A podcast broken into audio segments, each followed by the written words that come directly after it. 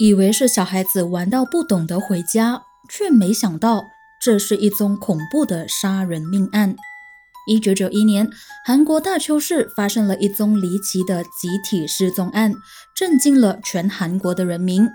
五名小男孩高高兴兴地到附近的山里去抓山椒鱼，结果却从此消失在人间了。等到十一年后被发现的时候，原本充满活力的小男孩早已经化成了五副白骨。而在事后，有网民更在网上揭发这起悬案惊为天人的真相。悬人、悬事、悬疑馆。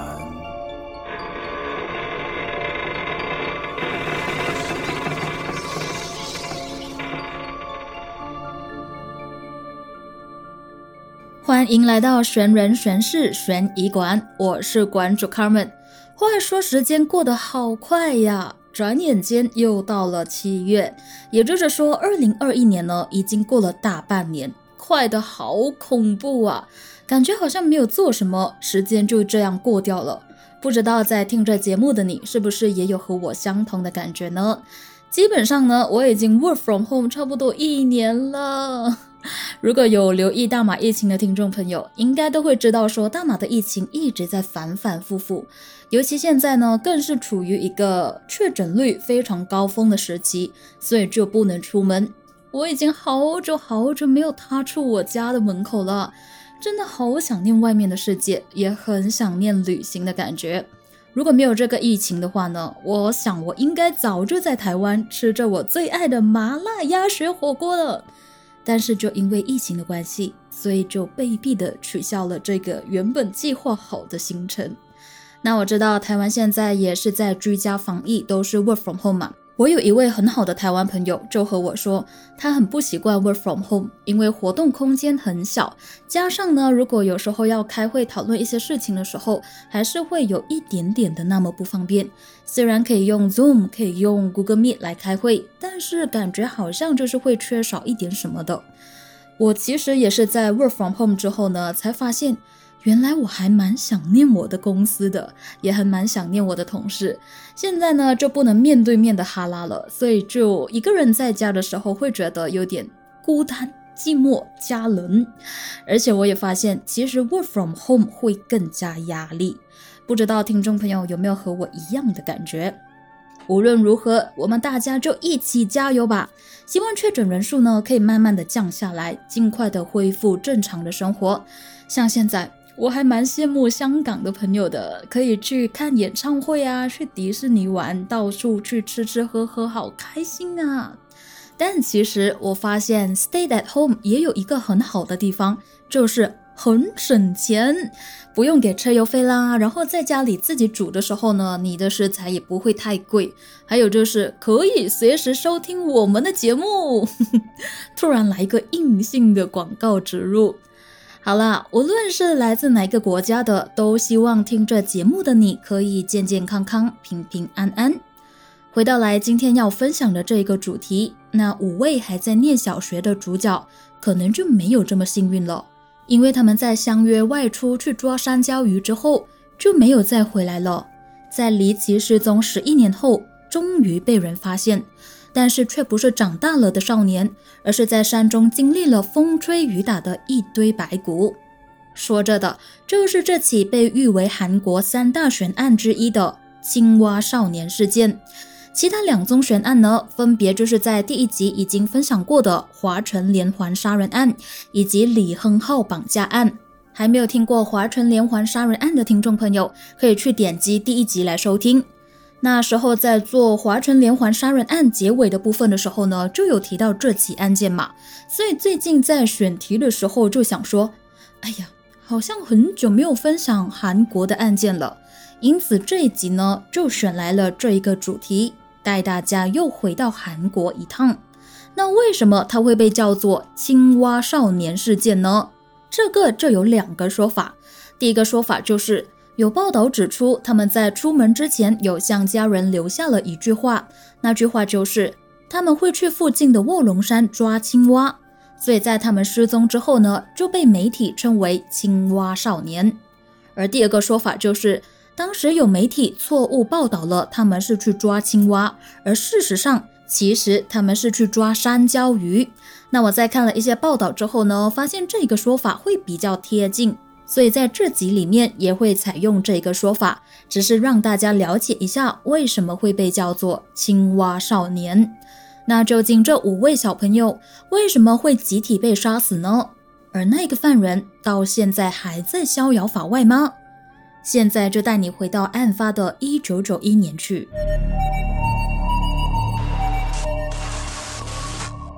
韩国青蛙少年事件。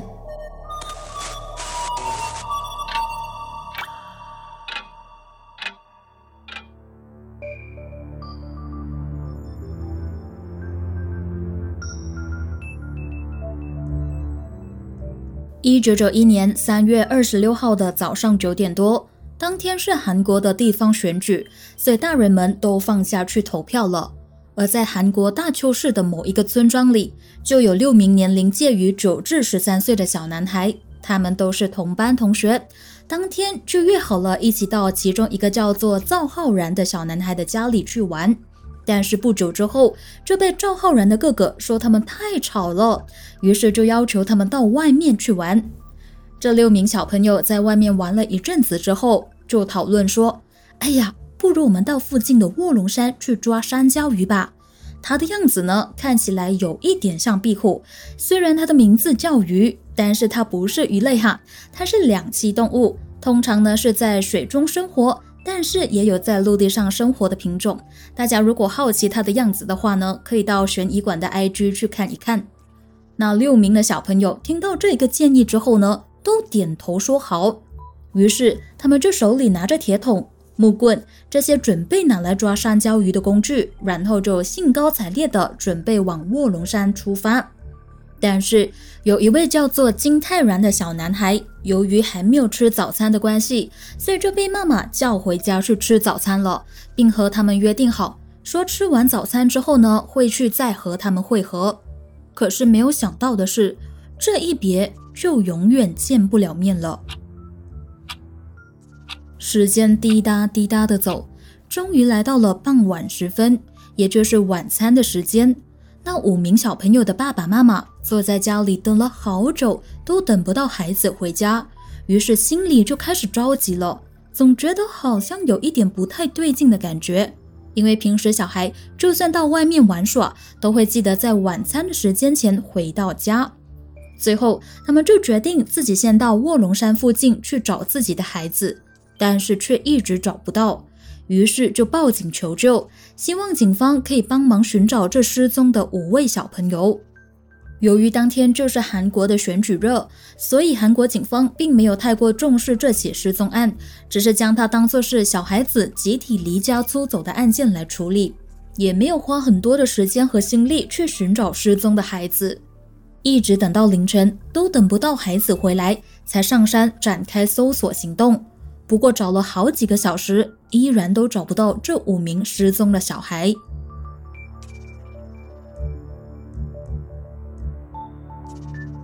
在案发的隔天，警察开始在事发地点，也就是卧龙山的附近去寻找目击者，希望呢可以得到一些有力的线索来寻找失踪的孩子们。结果就被他们找到两名目击者。第一名目击者就是其中一位失踪男孩赵浩然的哥哥。我们刚刚也有提到过，这位赵浩然的哥哥就说，他在昨天早上九点多的时候呢，骑着自行车经过附近的卧龙山时，看到弟弟和另外的四名小朋友一起往山上走去。于是他就问弟弟，你们要去哪里呀？当时弟弟就回答他说，我们要去抓山椒鱼。因此他就不以为意的离开了。而第二位目击者就是在卧龙山附近工作的厨娘，她一样在昨天早上九点多的时候呢，看到这五名失踪的小男孩浩浩荡荡的往卧龙山的方向走去。另外也有人表示，大约在十一点半的时候，曾经听到山中传来两次的尖叫声。可惜的是，这些证词对于案情的进展帮助不大，唯一能够确定的就是在案发当天的中午十二点之后，就再也没有人看到过这五名小男孩了，加上警方也无法一一的去验证，于是调查就陷入了焦灼的状态，让人毫无头绪。当时这起案件就引起了韩国时任总统卢泰愚的高度关注，他更下令全国求救搜查，并且派出了大约三十二万的警力进入卧龙山去大规模的搜寻那五名失踪的小男孩，同时也印了两亿张传单派发到村庄附近的地区，甚至还提供金额高达四千两百万韩元的悬赏给找到小孩的人，也就是大概新台币一百一十三万元。出钱又出力，就是希望全韩国的人民可以积极地协助警方去寻找失踪的孩子。而媒体当然也不敢怠慢，接力地做了很多相关的报道，其中呢就以一九九二年翻拍的电影《回家吧，青蛙少年》，还有一九九三年的电视节目《我想知道那件事》的影响最大。电影和节目播出之后呢，触发全韩国的民众汹涌地关注这起案件。为了可以更快地找到他们，还有人将这五名失踪小孩的样子印在电话卡、香烟盒、明信片和儿童漫画等等的产品上，希望透过这种高度的曝光方式可以加速地找到他们。可惜的是，花了这么多的人力物力，换来的却是一波又一波的误报，甚至是一通又一通让人燃起了希望但最后还是失望的恶意电话。有失踪男孩的妈妈就表示，她曾经接过一名小朋友的恶作剧电话。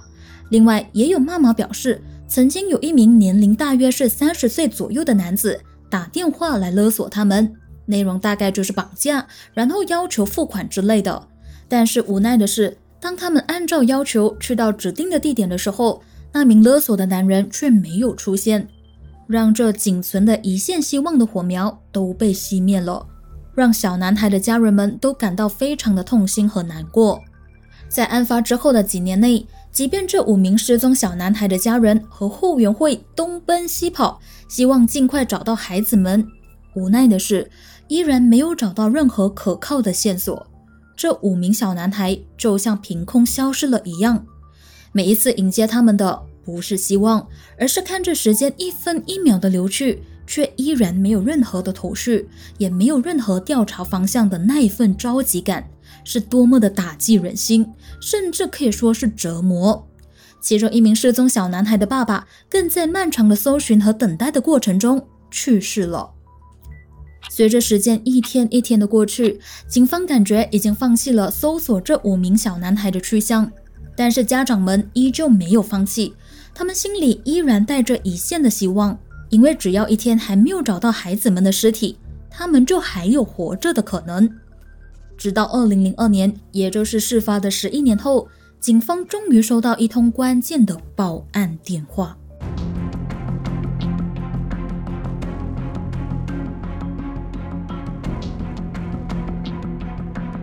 二零零二年的九月二十五号，韩国的文化日报接到了一通年约四十岁男子打来的匿名电话。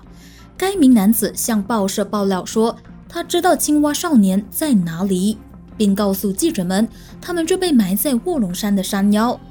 而在同一天的下午，韩国警方也收到一通年约六十多岁的男子报案的电话，对方就表示他在卧龙山的半山腰那边采腰果的时候发现了五具遗骸，也就是尸骨。于是警方就跟着对方指示的方向去搜索，最后果然在半山腰那边发现了五具尸骨堆叠在一个山谷内。而发现尸骨的这一个地点居然只是距离受害者的家里只有三百公尺的距离，非常的靠近。当时这五名小男孩的遗体已经完全的白骨化了，其中四名的遗体呢互相叠着，身上衣服的袖口更离奇的被绑在一起，而躺在最上面的尸骨更被一块大石头压着，很明显就是被人恶意的杀害，并且埋尸到这个人烟稀少的山谷中的。除此之外，在这一堆尸骨当中并没有发现到头发，而且小孩子们的牙齿也不完整，所以法医就推测说这里并不是案发的第一现场。另外，在现场的附近，警方也在地上拾到一些属于子弹的弹头和弹皮。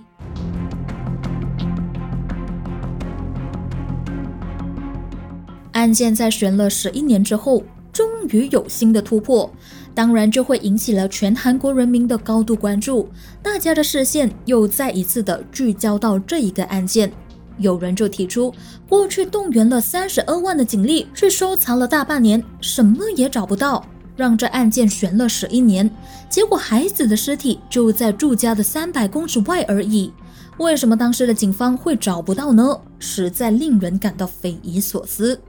同时，也有人炮轰当时的警方在接到投报之后，并没有第一时间去展开搜索的行动，白白错过了黄金的救援时间。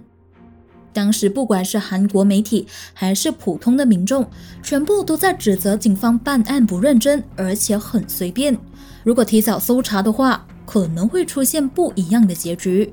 当然，也有人推测说，在事发当天其实下了一场大雨，所以地面上的痕迹基本上呢都已经被雨水给冲掉了。而嫌犯应该很熟悉这座山的地形和环境，知道这个山谷很少人会经过，所以才会将尸体埋在这里，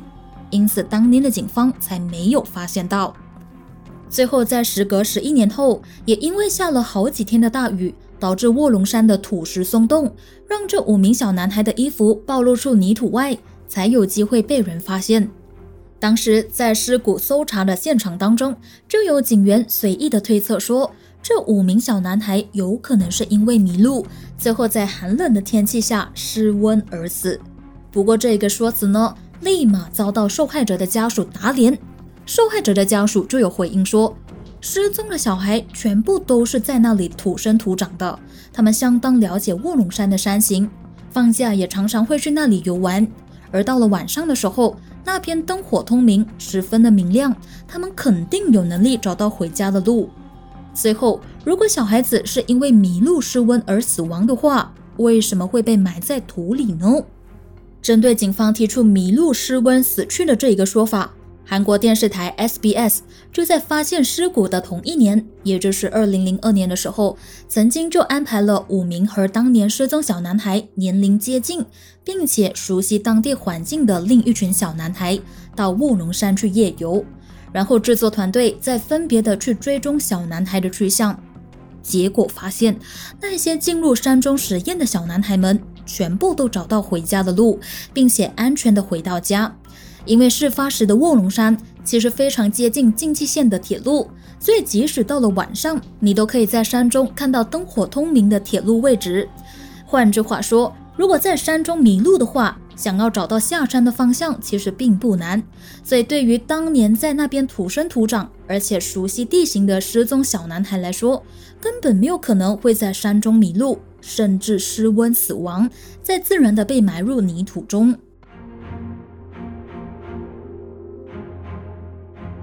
后来经过法医的化验后证实，这起案件确实不是失温导致死亡，而是他杀。法医的报告就指出，遇害的三名小男孩包括玉泽元、金钟植和金荣奎的头颅上有类似被尖锐物重击而造成的洞口，法医就推断说这就是他们主要的死因。由于这些洞口比较大，所以法医同时也排除了是子弹造成的伤口，因为像刚刚我们有提到嘛，在现场的附近有发现到一些属于子弹的弹头和弹皮。而另外两名小男孩赵浩然和朴灿仁的尸体，因为遭到风化的情况比较严重，所以已经很难看出完整的头颅，也无法判断出他们受伤的状况，只是怀疑他们的死因是窒息身亡。另外，法医也发现到所有小男孩的手上都有防御性的受伤痕迹，所以推测他们死前曾经试过拼命的反抗。只是比较让人疑惑的是，凶手到底是怎样同时控制五名小男孩并杀死他们的呢？因为小孩子的活动很灵活嘛，你想要同时抓住五个小男孩的话，基本上需要很大的力气，以及速度要很快，所以难免就会让人好奇说，凶手到底是怎样同时抓住这五名小男孩的呢？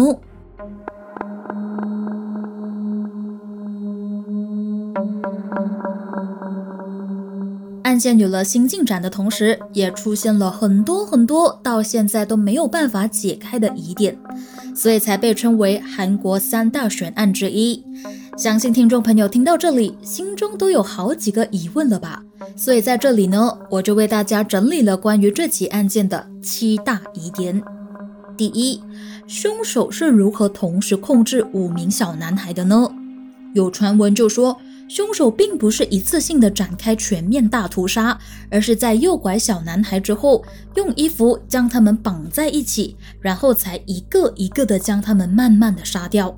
法医发现小男孩的头骨的生长的状况和他们失踪当年的年龄相差不到半年，所以就推测说他们应该是在失踪后的半年内全部死亡，但是就是无法准确的判断出真正的死亡时间。第二，令人感到匪夷所思的衣服缠绕绑法。刚刚有提到嘛，警方在发现尸骨的时候，五名小男孩的衣服是以一种独特的形态被绑住，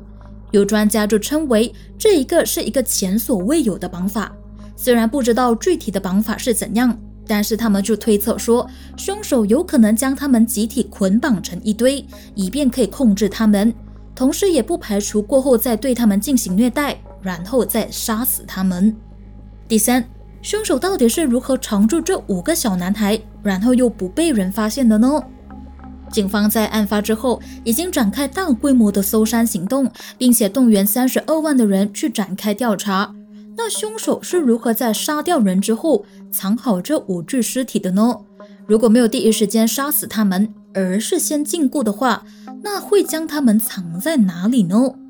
因此警方就推测说，凶手肯定是非常熟悉卧龙山的地形，所以才可以在杀死他们之后将尸体移动到靠近小男孩的家里附近去埋葬，然后也没有被人发现。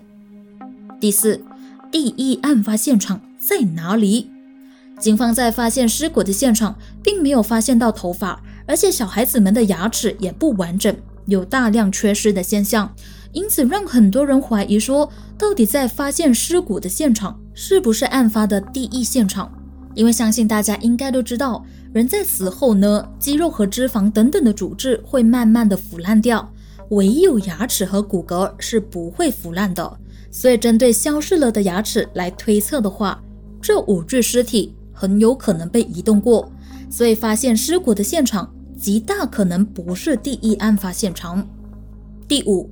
为什么在发现尸骨的现场会有那么多颗的子弹的弹头和弹壳呢？大家还记得刚刚有说过的吗？在发现尸骨的现场，警方同时还发现了十多颗不同种类的子弹弹头和弹壳。由于卧龙山附近呢有一个军队的射击场，所以警方当时就怀疑小孩们有可能被附近的军人用子弹误杀，因为在一些头骨上发现了类似子弹造成的伤口。关于这个推测，韩国的军队就极力的反驳，说他们根本不可能这样做。所幸的是，经过法医的验证后证实，头颅上的洞不可能是枪伤所造成的。不是军人，那为什么会有这么多的弹头和弹口呢？有人就推测说，不排除是被偷偷到那边打猎的猎人给误杀，因为那边常常会有人非法打猎。又或者有可能那班小男孩在抓山椒鱼的过程，无意间发现了地上有弹头和弹壳，于是就转为捡子弹的弹头。因为其中一名受害者的朋友就说，他们常常会到附近的军队射击场去捡弹头，所以现场出现的弹头呢，很有可能是这五名小男孩捡来的。但我同时也有一个疑问，就是关于我们刚刚提到的第四点，第一案发现场到底在哪里呢？真的是埋尸的现场吗？如果是的话，那小孩子捡来的弹头会出现在那里的话，也算是合理。但如果那边不是第一案发现场的话，为什么凶手还要特地将他们捡来的弹头也一并带过去那边埋掉呢？不过也有可能是小孩子将捡来的弹头放进衣服和裤子的口袋里，所以在移动尸体的过程中呢，可能就掉了出来。不过真相到底是如何，现在都没有人能够说得明白。第六，造成小男孩死亡的确实凶器又是什么呢？刚刚也提到，法医在其中三个小男孩的头骨上面发现有类似尖锐物造成的大洞口，并且已经排除了是子弹造成的伤口。如果不是子弹的话，那会是什么东西呢？警方就猜测有可能是木工锤，所以就推测凶手有可能是劳工阶级的人。第七，最后一个疑点也是让人感到最匪夷所思的，就是有两个报案的人，到底爆料给韩国报社的那名匿名男子是谁呢？各位听众应该还记得吧，前面我们有提到说有两名报案者，一个是打到去报社爆料的，另一个则是打到警局报案的。根据接到爆料电话的韩国媒体文化热报的说法，就是在二零零二年九月二十五号的下午六点钟，有一名声音看起来像是四十多岁的男子打匿名电话到报社去爆料说，青蛙少年就被埋在卧龙山腰的一个山谷内。但是这名打匿名电话给报社的男子和打电话给警方报案的六十岁男子是不一样的人，因此警方就开始追查这名匿名男子，但可惜的是找不到。面对案件有新的进展，但是却又出现了那么多解不开的谜，让警方再一次又陷入了焦灼的状态。在发现尸骨之后，虽然警方再次动员超过两万名的警察去展开大规模的调查，但是查了一年之后依然没有最新的进展，甚至连确实的凶器是什么他们都无法确定。最后怀着一线希望等了十二多年，却等到孩子变成了白骨的受害者的家人们已经忍无可忍了，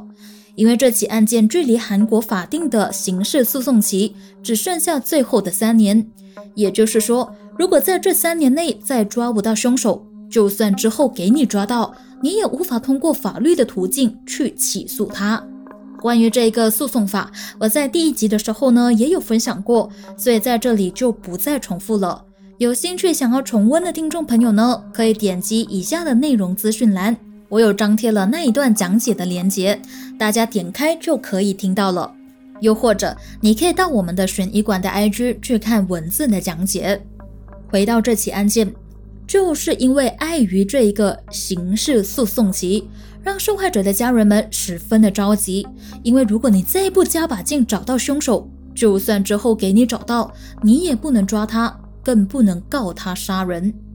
于是他们在二零零三年的时候就跑到首都汉城去，现在称为首尔，去要求时任的总统卢武铉面谈，希望他可以叫警察们重新全面的调查这一起案件。可惜的是，直到过了这起案件的有效诉讼期，也就是二零零六年，都依然找不到凶手。同一年，就在大家都感到失望，以为这起案件永远都不会出现新的线索时，有一名网友就在网上揭发这起案件惊为天人的真相。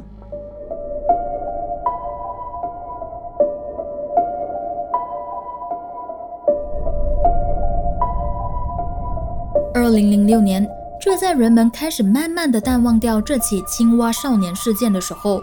某一天，在一个韩国的网站上就贴出了一篇文章。写那篇文章的男子就声称自己认识这起案件的凶手，但是对方已经死掉了。由于他的阿姨和凶手的老婆曾经在同一时间住过同一间疗养院，所以他就听过阿姨转述他老婆说的一整段故事，并且爆料给一名姓李的记者。但是最后不知道因为什么原因，那名记者并没有报道出来让大众知道，他还表示他非常的后悔当时并没有报警。那名爆料的男子在文章中就写下了这件事情的经过，他写道说，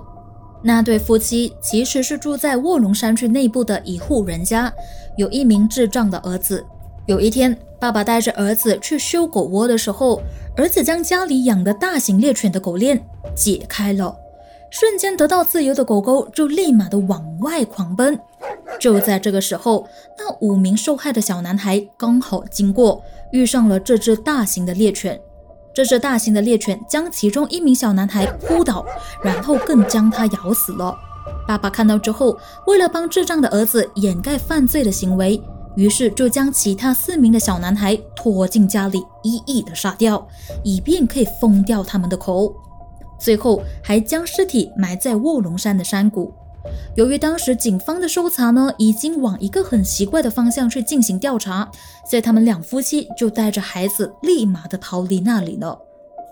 由于这名爆料的男子在网上转述的案发经过，部分的说辞完全符合了当初警方的猜测，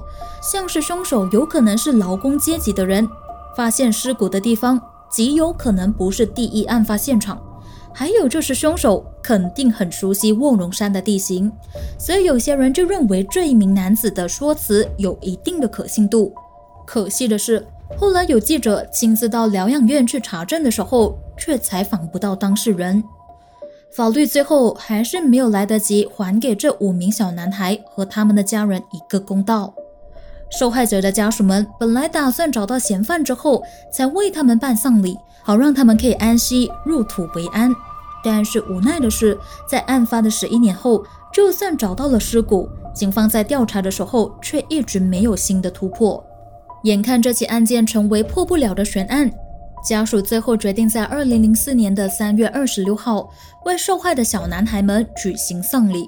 当天除了受害者的家人出现以外，同校的老师和学生几乎全部都来送他们最后一程。有同学更表示，如果现在他们还在的话，可能是对社会非常有贡献的成功人士呢。听了让不少在场的人都感到无限的唏嘘。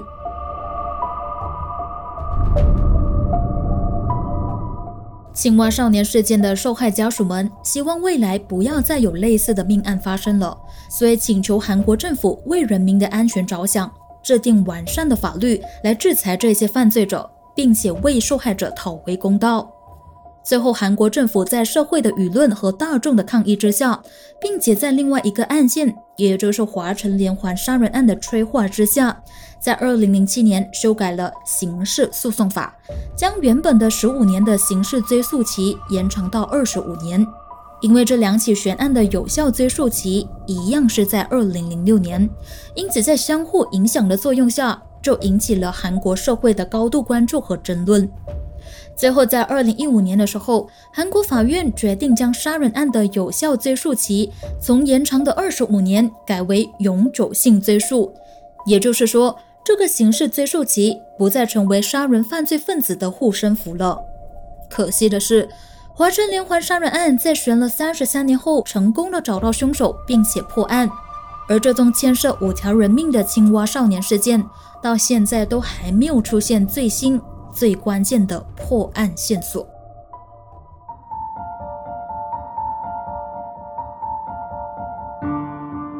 这起案件与华城连环杀人案以及李亨浩绑架案一起被称为韩国三大悬案，并且曾经被当成故事的蓝本翻拍成电影，包括在一九九二年上映的《回家吧，青蛙少年》，以及在二零一一年上映的《孩子们》。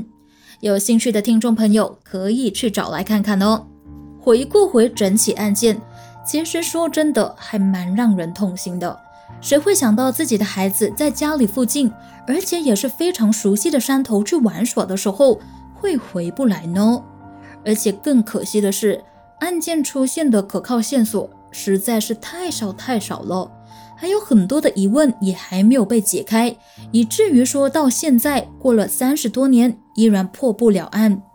如果说那位二零零六年在网上爆料的青年说的话是真的话，那就太冤枉了。凶手居然是为了掩盖自己的罪行，而将另外四个原本可以不用死的小男孩也一并的杀死，而最冤枉的还是凶手还没有接受法律的制裁就已经死掉了。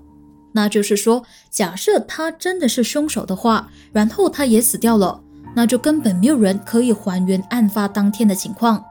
就算智障的孩子还在的话，他可能也不清楚当时的情况，更可能已经忘掉了。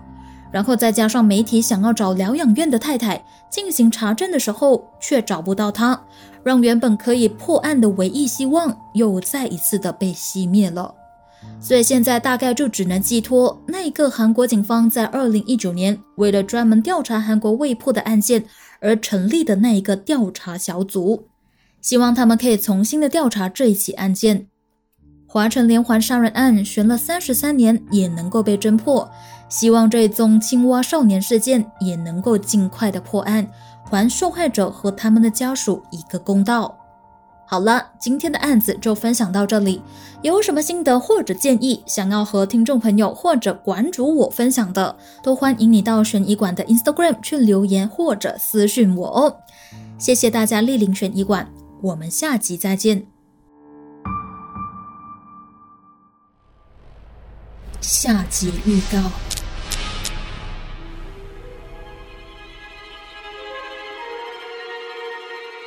二零零四年，一名男子报警说有人杀死了自己两名孩子。当警方赶到案发现场的时候，发现案发单位的铁宅大门并没有上锁，但是大门的防盗链却被扣上了。从门缝探头望进去，一阵浓浓的血腥味随即扑鼻而来。而报警的丈夫在案发前曾经向邻居表示，他会买好吃的东西回家，把全家都养肥了再杀掉。